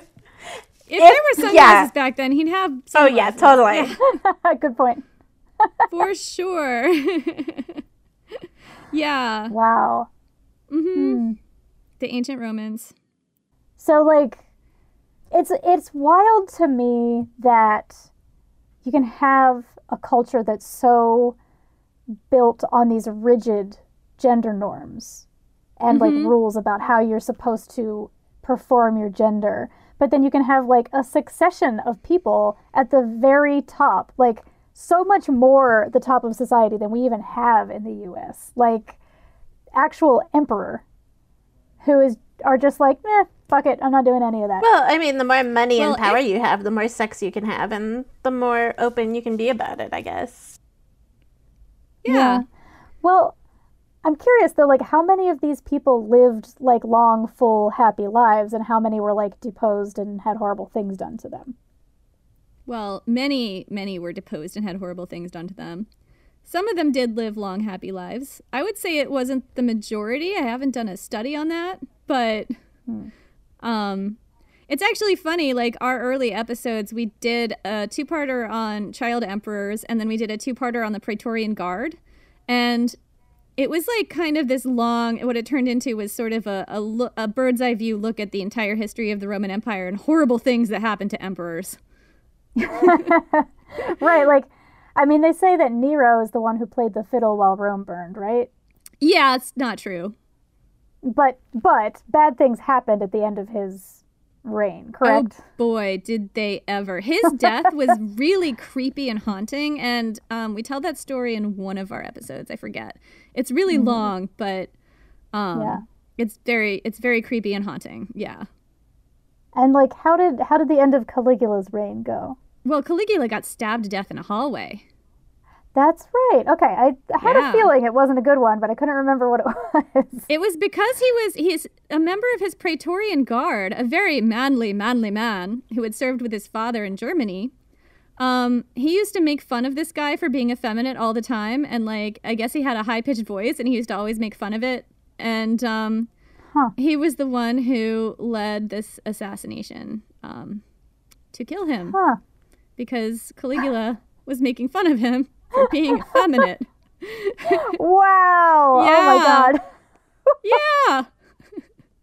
yeah, Oh, the gender fuckery. It's the all over gender place. fuckery is Uh, everywhere. also, band name, I call it. yeah. Fucking The gender fuckery. Possibly a podcast name. like, we need another one of those right. It's a freebie. podcast ideas. That's right. It needs to be about something you cannot shut up about and everyone wishes you would. That was the advice I got. So like yeah, I guess like my comment about people at like the upper echelons of society doing whatever the hell they wanted, being weird, like that's pretty much what our celebrity class is for. Yep. Mm-hmm. And there was like a So you know a tabloid, you know, business Yeah, and totally. everything. Yeah. So okay, so we're basically still in Rome. Yeah. Sometimes right, it's so not as un- explicit, but yeah. Yeah, I feel like there was like generally, usually anyway, there's less like deposing people in power and like killing them violently in the streets going on, you know, in America right now. Um, but aside from that, a lot of this is sounding very familiar. yeah. I mean, it's it's like I said, I feel like I'm mucking around in the basement of the patriarchy with the work that like everything it's like, "Oh my god, that's where this comes from." Oh my god, like that's why we still think this. Yeah. yeah. Well, and then the interesting thing that keeps popping into my head is like how much of their religion specifically, but also like culture, the Romans borrowed from the Greeks before them. Yeah, um they appropriated a lot. Yeah. Like a yeah, lot. appropriated is a better word. yeah, they, they appropriated almost everything. Hmm. And I think that there are scholars who would, you know, want to quibble with me about exactly what the Romans adopted versus what they didn't adopt in ancient Greece, and that's a whole rabbit hole that I'm not that interested in going down. But I'm, Yeah. I definitely think that they appropriated like large amounts of Greek culture for sure. But they kind of put their own spin on it too, you know. Hmm. In in what ways? Like, what do you? What are your examples? Um. Well, I think that the well, the ancient Greeks were were pretty warlike. They they had the Spartans, but like the Romans really took the colonization thing and just blew it up. I mean, they wound up colonizing Greece in the end. Um, Yeah. They took the um, slavery culture of ancient Greece, which I have not studied a lot of, but I don't think ancient Greece had latifundias. You know, like they took that and blew it up. I mean, their their gods, like I haven't studied all of their gods and figured out what the difference is, but like there's one that Yeah. I've done a deep dive on, which is Dionysus. Dionysus was a Greek god, and um, Right. yeah, and the way that the ancient Romans made him over um, into Bacchus and then into a god called Liber Pater was kind of sanitizing because Dionysus was specifically a god of, um, you know, uh, enslaved people in ancient Rome. Not necessarily in Greece. I'm not exactly sure how that tracks in Greece, but in ancient Rome, a lot of enslaved people worshiped Dionysus, and um, they kind of defanged Dionysus because he was at the heart at, at the heart of two of the three servile wars that happened. Whoa. Yeah, um, and he was very gender bendy, by the way, and I don't think that was a Oh. coincidence either. Yeah. Oh, right. Chaos. When people gend the bend. Wait, gend the bender. Mm-hmm. The bender the bender rolls. there are basically women in his in ancient Rome who were kind of held up as like the ideals, and you don't hear that much about them. Like Octavia, who was also one of Mark Antony's wives, who was like so nice and pure and sweet and submissive. And then there's um, this lady Servilia, who was um, a mistress of Julius Caesar's. They were never married. Um, she was also the mother of Brutus, who um, was part of the assassination of Julius Caesar. Ooh. Ouch. Mm-hmm. It was all intertwined. She. The, it's funny because Servilia and Fulvia, in this time period, I really saw as kind of foils for each other because Servilia was like the velvet glove power broker operating behind the scenes. You don't hear a lot about her, but she's definitely, you know, in my head canon, which is probably definitely totally true. Um, she's kind of operating behind the scenes and she's kind of a fixer and she's very, you know, like the person to talk to, but she's not, you know, women weren't allowed in the Senate building. So she's not like, you know, um, Wow. hold wielding power in a very overt way versus Fulvia who just couldn't do it. She just could not operate that way. She was a she was a sledgehammer. You know? That's pretty much what I noticed Yeah. in like history though is you only get written about if you're really really really good or if you're really really really bad and nobody really cares about you if you did something really really good. They're like, "Okay, yeah, yeah. That person was really really good." But if you were like, if a you just didn't woman who did something really really really bad, then everybody wants to know about it and people talk about it. Absolutely. Also- yeah, like When me and Lindsay have our bone marrow baby someday, I want to name her What? uh, Vulvia. can we back up? Oh, what's a Bone marrow baby. when you take the bone marrow and like use the DNA to like make another human with it, like fe- female bone Yeah. marrow and female eggs to make a whole nother human. Whoa. Is It's this a from thing. Ancient Aliens? No, no, Wow. it's it's a thing thing. In fact, uh, Hank Green was talking about it today. Yeah, Oh, really? And I decided if we do ever do that, we're gonna name her Vulvia. Do it. Vulvia. With Yeah, a with a V? V. like this is the most lesbian baby that has ever existed. This is our lesbian baby Vulvia. And we're going That's to raise you to be like Yeah, Vulvia. yeah. and yes.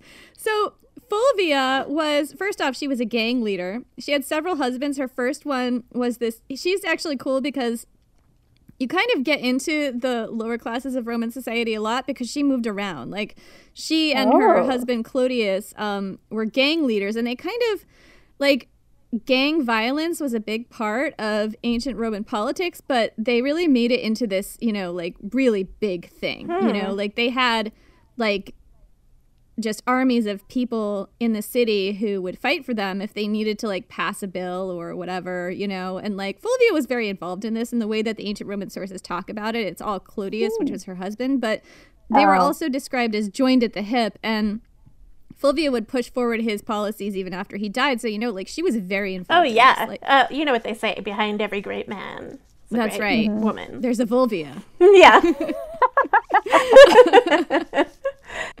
Yeah.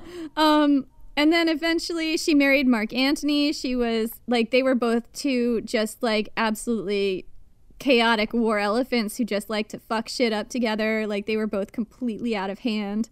And then um eventually she clashed with um, Octavian, who uh, was Julius Caesar's 18 year old heir. Mark Antony was Julius Caesar's right hand man, thought he should be heir. But Julius Caesar Oh. just happened to make this 18 year old who nobody had heard of heir right before he died. Um, Mark Antony and Octavian were um, like clashed a lot, and eventually Mark Antony fucked off to Alexandria to hang out with Cle- Cleopatra, and Fulvia went to war with Octavian, led armies in battle um, over some stuff, um, ostensibly on Mark Antony's behalf, but everything that was on Mark Antony's behalf was also about her power. So, yeah, she was really hmm. cool. Wait, so she was married to Antony, Yes. and then he was mad at Octavian, and he got so mad that he was like, "Fuck this! I'm going to Egypt," and went and started like palling around, by which I mean like having a lot of sex, like very publicly with Cleopatra. and while he was gone, Fulvia was like, "Well, fuck that! I'm going to take down Octavian." Yes. Well, I mean, the parts about like how Mark Antony met Cleopatra, they're a little hazy. But eventually, what Huh. happened was he fucked off to to Alexandria to hang out with Cleopatra, and Oh, to Alexandria. yeah, in e- in So- Egypt, and and yeah, and Cleop and Fulvia, meanwhile, while he was doing that, went to war with Octavian. Huh. Okay, so this is definitely me just like putting what I want to see on it, but I totally am having this like this maybe fan fiction that I'm writing in my head where Oh my God, we do Like- that too all the time. where like Antony is just in a consensually non-monogamous relationship with Fulvia and Cleopatra at the same time, and they're like, so Fulvia's like, I still love you even if you're you fucked off to Alexandria, and I'm gonna fight this war for you because I believe in you. Like, that's very sweet. Possibly. I can't disprove that. There are a lot of ancient sources. Well, there are ancient sources that say that the reason she went to war or you know something was to do with like she was upset that Mark Antony was with Cleopatra and she wanted to bring him back to her side and fight this battle for him. I cannot say if that's true or not. Um, I don't know.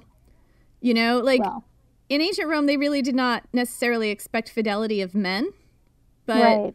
Oh boy, did they ever expect it of women. Also, I mean, considering she's like very complex, uh, I mean, I imagine it's a little bit of everything and more.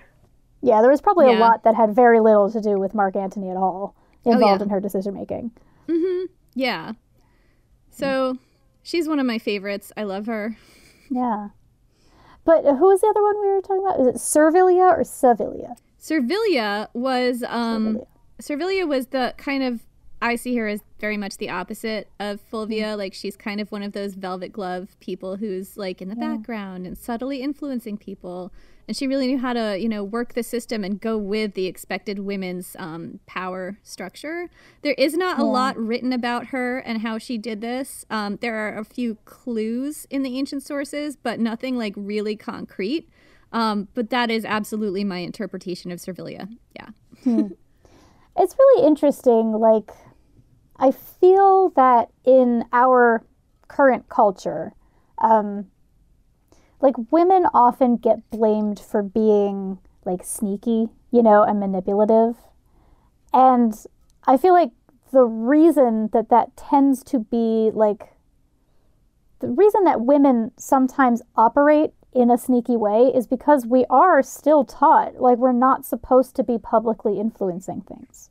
Yeah. Like- well, yeah, the patriarchy made us that way, and Yeah. other women uphold it. And so, Mm-hmm, right. if you want to do anything, you have to be like sneaky, like in the background. And Yeah. Yeah, or or live like Fulvia, just completely say fuck that to everything and deal with the consequences, which is like inevitably at least 50% of people hate you at all times. Absolutely. Yeah. Yeah. Go to war. You so know. you're either Yeah. like cervixia or vulvia. These are the best names. Those will be the names in my fan fiction. too. Cervixia and Vulvia. yeah. These are the two Vulvia bone marrow babies. vulvia lived more on the outside. She was more visible, whereas Cervixia was much more Yeah. interior. That's right. Oh my god, anatomy jokes. Oh. Wait, are we still talking about vaginas?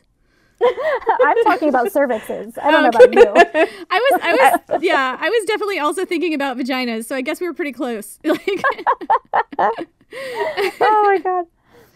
So okay, what I my like next question on my list was going to be about the role of religion in reinforcing gender roles, but now we're like way f- far away from that. So I'm not really sure if we can bring the conversation back around. Well, I do have a lot of thoughts on that actually. Um, and a lot of it I think ties into what we've already talked about. First off, this is like a super broad topic, and I'm just going to preface this by saying I have not studied all of the religions and cults dedicated to all of the gods that were in ancient Yeah. Rome, you know, and also the ones that came from other places that people worshipped. Because there were a lot of religions that came that were kind of fads or like, um, you know things that that popped up that people started adopting in ancient rome because the, the ancient romans were appropriators you know?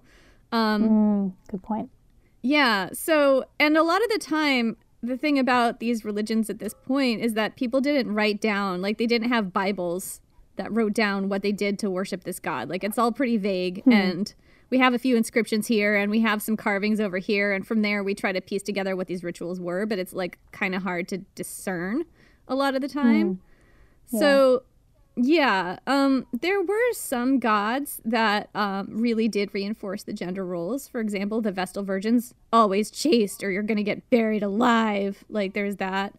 Um, yeah, there's Mithras, who was a war god, um, all about justice. You could only be in the Mithras cult if you were a man, a cisgender man. But one really interesting thing that Jen and I found, we were researching our Spartacus series. Um, and Spartacus's rebellion was the third of three large slave rebellions in ancient Rome that were called the Servile Year, Servile Wars, and each of them occurred about like 30 years apart on a cycle. And all of them, at the heart of each of these rebellions, was a gender bending god or goddess. And that's really cool. Each Yeah. one. Not a coincidence, right? So, It- um chaos, chaos when genders Right. bend. when the genders bend, look out. Oh shit! right and this is why people get really upset about like anybody like conservatives especially get upset about people stepping outside the gender binary today because chaos oh no you know yeah, the systems start to break down, yeah so both and if that's a system of slavery, that's a good thing. I would say. well you it's a, it's a good thing i mean let's dismantle the patriarchy like right? Absolutely. I mean, we are trying to break down specific systems, so yeah Top they're not shit. wrong. They're not. I was you actually asked this is a little bit off topic. Maybe we should maybe I should bring this up after I tell you all about the Servile Wars, but like I was really interested when you guys talked about in your episode on femininity last time. um what does a decolonized gender society look like? I'm gonna Yeah. I'm gonna talk about that. Af- my I had thoughts on that, but I'm gonna talk okay. about it afterwards because I want to get this out first. Okay. okay. All right. yeah. So anyway, um, so both Spartacus and Salvius, who is the leader of the Second Servile War, Spartacus is the Spartacus War was the third one. He was the last one. Um, the one that came right before him, a guy named Salvius was the leader of that, and both of them worshipped Dionysus. And Dionysus, Yeah. Dionysus was very, um, very gender nonconforming. Um, Eunus, the leader of the first uh, Servile War, worshipped Atargatis, who was a mermaid goddess from Syria who made who made men castrate themselves, who worshipped her. Yeah. Um. Holy crap! Who we will talk more about in our episode on mermaids. Oh my gosh, you should. So I have a Patreon episode all about Atargatis.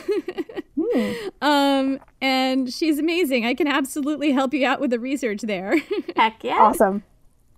Uh, so Dionysus was like genderqueer. Uh, sometimes he was depicted as a kind of a beardy guy, and sometimes he was a young, very femme young man. Uh, his followers were maenads, always women, drunk, sexually aggressive. Um, Ooh. the women had all the power in his cult, and they were said to have orgies at which they allowed only the youngest, hottest men, and also, no doubt, had sex with each other. like the, you were grandfathered into the cult of Dionysus. You could. They only at one point were like, you can only come in if you're like 18 to 20 if you're a man.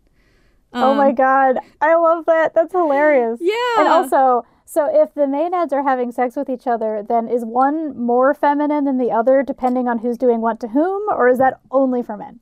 So I think that's only for men because the ancient Romans, like the idea of women having sex with other women, from what I can tell, just completely broke their brains. Like I don't think they even thought that that was a thing. Like I think it just like mention lesbian sex and watch an ancient Roman completely melt like a snowman in Oh the my sun. god, I'm totally picturing them doing all sorts of like weird hand gestures. Like, but how? But there's no does- Pete. Who takes the penis? That's important to me. but who is the husband? Right? I need to know who the husband is. I mean, does this sound familiar?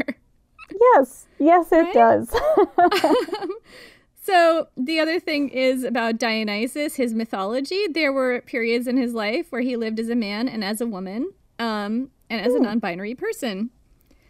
Um, wow. Yeah, there is a play Wait. called. Huh, go ahead. Can you tell me like a little bit about what it means for Dionysus to be living as a non-binary person? Like, I don't know. what does that look like in a Greco-Roman context? It's kind of hard to define. Like the Greco-Romans really didn't like people to be non-binary, you know? Like it's Yeah. like what clothes did you wear? Can I tell if you're a woman or a man at certain points in time? Um there I'm trying to think about the mythology of Dionysus and like where this specifically happened. Um there was a point when he lived as a woman because Hera was chasing him.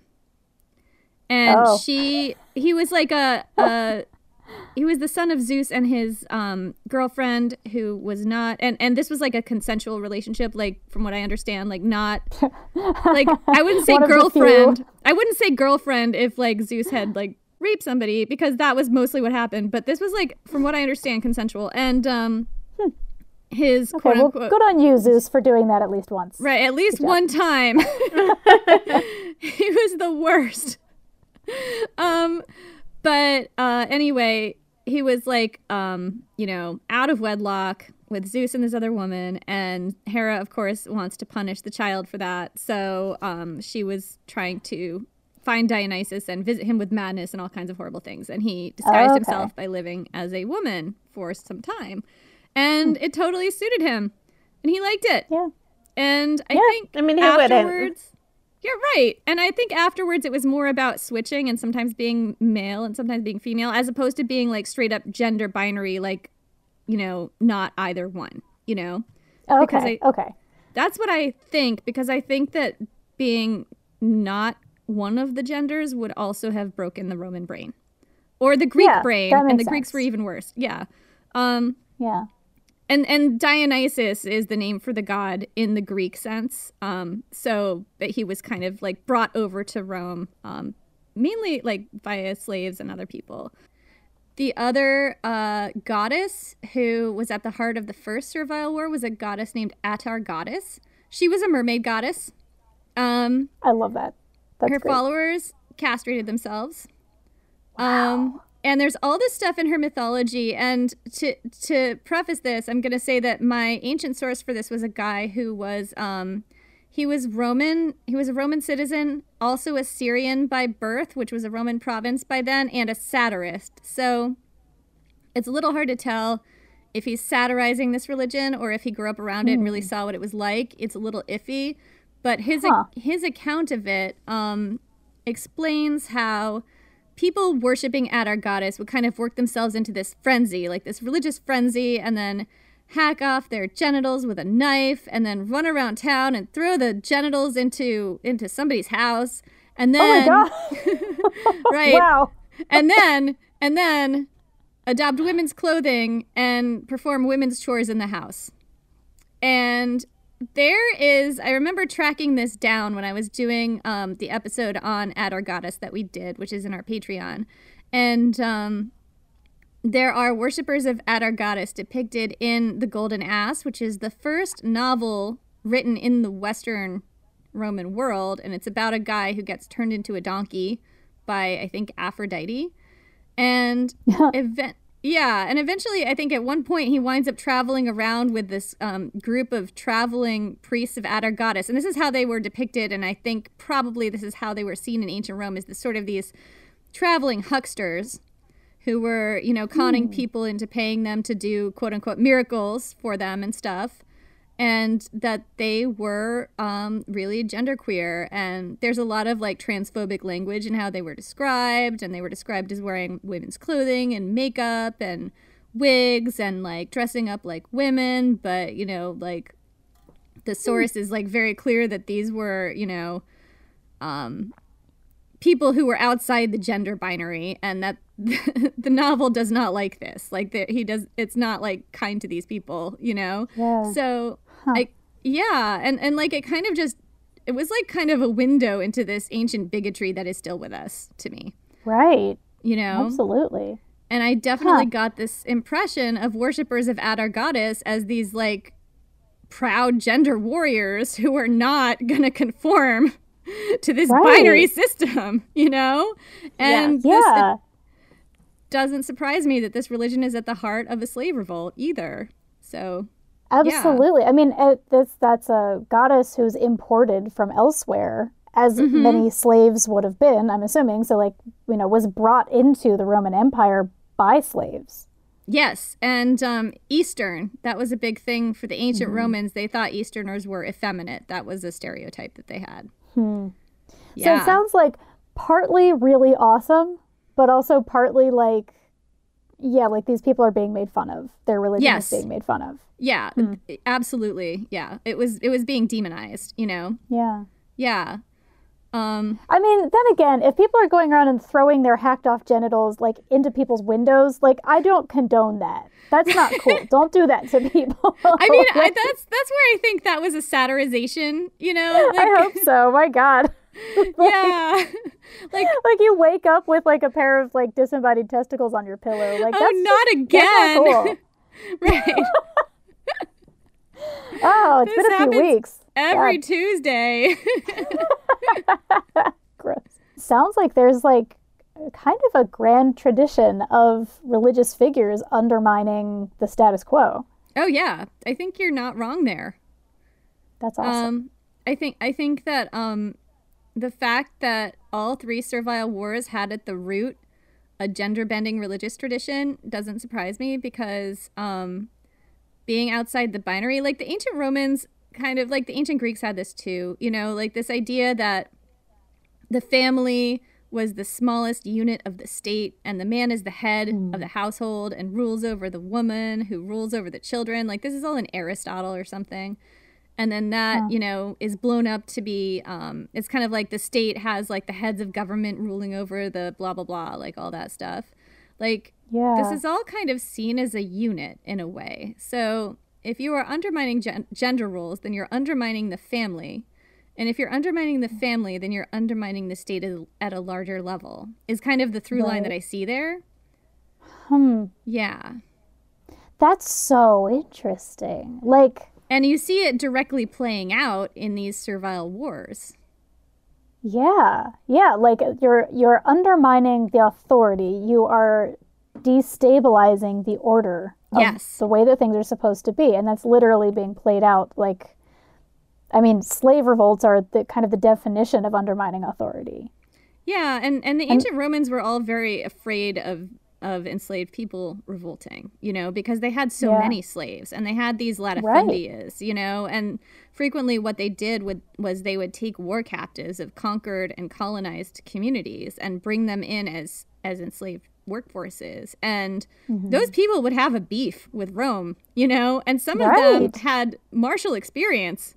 So Oh yeah, they were always like worried about that. And they were always really upset at the idea of enslaved people kind of um upsetting the natural what they saw as the natural order of society. right. Like like that. Going back to the beginning of all this, like they deserved this.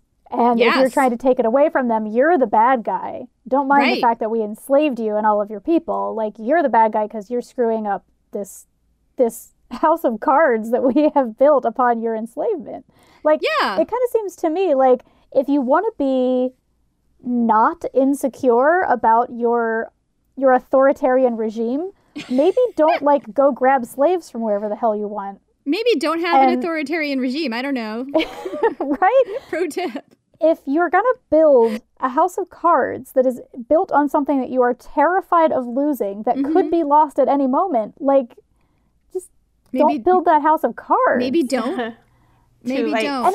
And it Way too late for that. feels I have a career in comedy, so. We're just like wait don't how about don't colonize and I don't think that I really knew that Rome was like so intent on sort of the nuclear family unit as Yeah. the building block. um, I was thinking about this when we did our episode on marriage.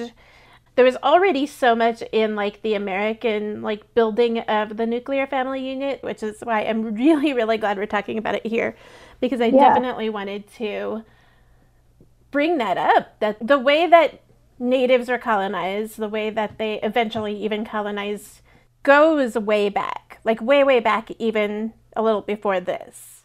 I was just gonna say, like, I want to do a caveat because um, ancient Rome was sometimes um, a democracy, quote unquote, like that left, left a lot of people out and still had obviously enslavement.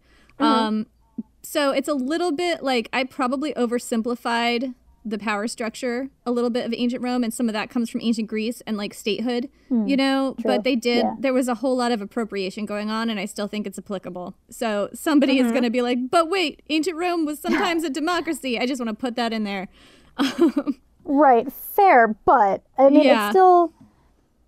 I feel like if you take sort of Rome from the very beginning to the fall of, of the empire, like, you're looking at an authoritarian, like, top down. Well, it was imperial. Yeah, like if you look at the rape of the Sabine women, which we definitely talked about, like that, it, it was a colonizing force from its very inception. Um, Right. When it was a democracy, that democracy left a lot of people out. There were a whole lot of points when it wasn't really a democracy; it was a dictatorship or you know Yeah. one man rule that was tacitly supposed to be a democracy, but it wasn't. Julius Caesar, looking at you, um, stuff like that, and then and then for you know after the death of Julius Caesar and um, you know the um, rise of Augustus, it was a basically a military dictatorship. So yeah, that Yeah, was the I- situation. it's really really important to note that like it's really easy to get stuck when we're talking about um, mostly american history as americans uh, in this podcast um, thinking that this all just happened here but the people who had the ideas to do the things that we're talking about didn't just get those ideas off the top of their head they came from somewhere and Right. that somewhere is history these ideas were had before and were carried on and upheld for hundreds of years before they happened here Yeah. Right. Absolutely. Yeah, and and if we go back to ancient Rome, there's still they were coming from somewhere else before that. Right. You know, Greece, maybe Assyria. Like oh, there were plenty of other empires to look to for advice on how to do all this stuff. Yeah. I think though, like it feels to me like for a long time after the fall of Rome, I think probably primarily through the Catholic Church, which originated in Rome, you know, there's like the same set of beliefs. Like the the familiarity of lots of what we've been talking about in Roman society is like it is so close. Like it is so similar to the way that we have been taught to be in America. Yeah. And I think that, you know, like it has changed remarkably little. Like we're Oh, yeah. allowed to go out in public now, but we're also allowed to be catcalled and bothered and expected to uphold these impossible ideals. Mm-hmm. And because they have And- been upheld for so long and we haven't come that far Yeah, Yeah, because it's- it's sometimes wild. women police that boundary ourselves, you know, because we're women. There, are women are vested in it. yeah, I mean, we're all part of this same culture now. Yeah, and we were all raised in some way or another in the same culture like i don't know it feels it feels really bad i feel like so manipulated right now by people who have been dead for a really long time yeah yeah, That's absolutely. It's like my credit report. it's like I keep made up. expecting to get better and it never does. but ultimately, what it comes down to is my credit report is only real if, you know, somebody is upholding the thing that says it's real. right. exactly Yeah. fucking So why should it credit impress your life? Yeah. Seriously. but Seriously. it does I know. that's the thing it does and that's the crappy part I want wanted. it. I watched. I watched. I listened to the femininity episode, and um, one of you asked the question of like, what does a decolonized gender society look like? yeah Um, and I was really thinking about that. And I was thinking, like, what if it looked like no genders? Like, and not to say that, like, there are not, like, male and female genders that are obviously divorced from your physical sex, but, like, there's no prescribed gender role that you have to obey. Right. Gender isn't the defining thing Right. in everything that you do. Gender could be absolutely fluid and Right. not Right. not uh, attached to your sex at all or like what's in your pants at all. Yeah. Your your role in society would not have to be prescribed by yeah. the the package you were born with. Right. Like like what if we didn't need what if it wasn't so important to be the ancient Romans and know who's the top and the bottom or to be modern people and know who's who's a she and who's a he or whatever. Like what if it mm-hmm. just isn't imp- as important and defining about us, you know? yeah. Yeah, exactly. Yeah. Obviously, decolonize could literally mean taking the land back. But when we're talking about it in this context, we're talking about like decolonizing the mind. And mm-hmm. gender is all in the mind. So if we were able to get around that and see gender as fluid or as not even any like not it, not the thing that defines everything that we do Right. then that's exactly what um, we're looking at getting people to see here yeah. Right. Like you define your own experience of gender. It's not something Yeah. un- imposed on you, you know? Yeah. And I think, like, the thing for me, the reason that I get so excited about talking about specifically these types of topics, like tracing the patriarchy back, you know, at least to Rome and probably beyond that, like, it feels really important to me to point out that people came up with these ideas as a means of controlling other people and exported these ideas via colonization efforts so that they could control those groups of people and bring them into the fold, bring in slaves, bring in riches, and, you know, keep their their top class at the top and keep things the way that they were. And it has worked, obviously, like remarkably well. Like these rules in place about who you're supposed to be and where you belong and like what type of underwear you're supposed to use have continued to influence us but like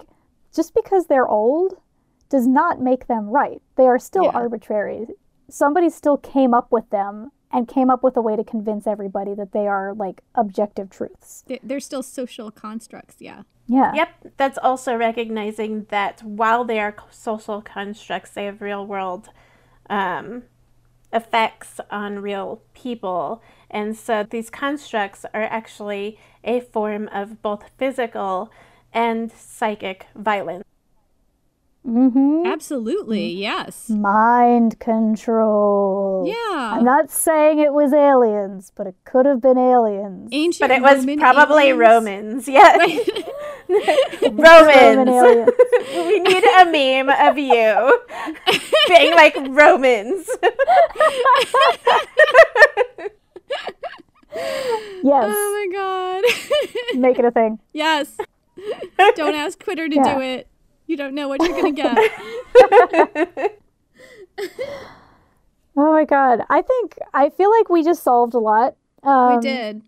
And uncovered a lot and got some really juicy gossip along the way Oh yeah, We- totally. yeah. We decolonized Like- gender. yeah That's what we did. yeah w- Well, we starting with started to. We Uh, started. We just yeah. picked at it a little. We picked at the scab a little bit. Yeah. yeah I mean, Ooh, that's a good way of putting It it, is still oppressive to this day. We all need to rethink the way that we think, and it continues to impact everyone. Everyone. Mm-hmm. Right now. even the people who quote unquote are benefiting from it are victims of this. And like that's the thing. I think this is kind of what what i was hearing a little while ago is is like jenny was saying that like slave revolts like everybody in rome and in all of the roman colonies was like terrified of a slave revolt all the time. And it's like well if you didn't enslave people you wouldn't have that hanging over your head constantly and that's kind of the thing about like these systems of control. I feel like like the microcosmic version of that is the like super hetero like angry bro mm-hmm. who is like super mad all the time because he's always afraid that his status is going to be taken away from him. Yeah. And it's like, well, then don't build your entire sense of self on things that can be so easily taken away from you. I think that's Yep. such a, a really Like good way to explain toxic masculinity. Yeah. Right.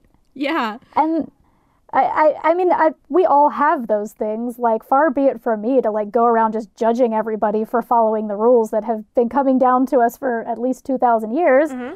But like, The ancient Romans spend are some time still thinking about them. they're still controlling our every move. Yeah. But here's the thing. Fuck you, Julius Caesar. we yeah we have identified this and we like this is our way of confronting it and calling it out Yeah. so that we can resist it and so that hopefully we could give it other people the language and um, the ability to identify it themselves and resist it so i mean in a way i guess we kind Yeah. of did it right. Yeah. We're So- doing like- we give a good- ourselves like a little pat on the back Yeah. yeah, and Julius Caesar a little stab in the back. yeah Stab in the back for the patriarchy as embodied by Julius Caesar. Absolutely. I'm pretty proud of myself for that one. I'm Way to gonna lie. go, Lindsay. I'm so proud of you. Thanks, thanks.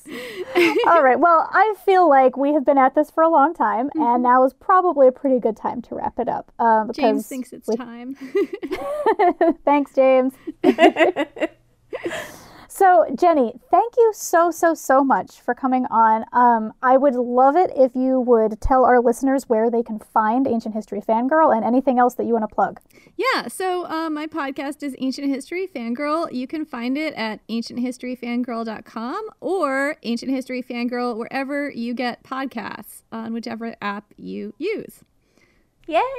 Yay! Thank you, Jenny Williamson. Thank you for Uh, having are- me. This has been so fun. Oh, yeah. I have a feeling you'll be back. I hope so. Me Just like, too. just like Julius Caesar. Just keep coming back. um, My very first time I got to meet Jenny, and this was a blast. I definitely Oh, want to yes. do this again.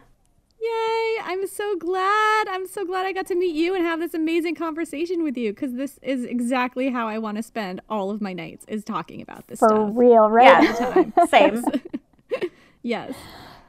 So, dear listeners, thank you so much for sticking with us. Uh, we'll be back with our next episode in a week, and that is going to be on the topic of fashion. So, if you're, you know, the fashion police, well, if you're the fashion police, maybe don't listen to us Maybe just don't be the fashion police. I don't know. yeah.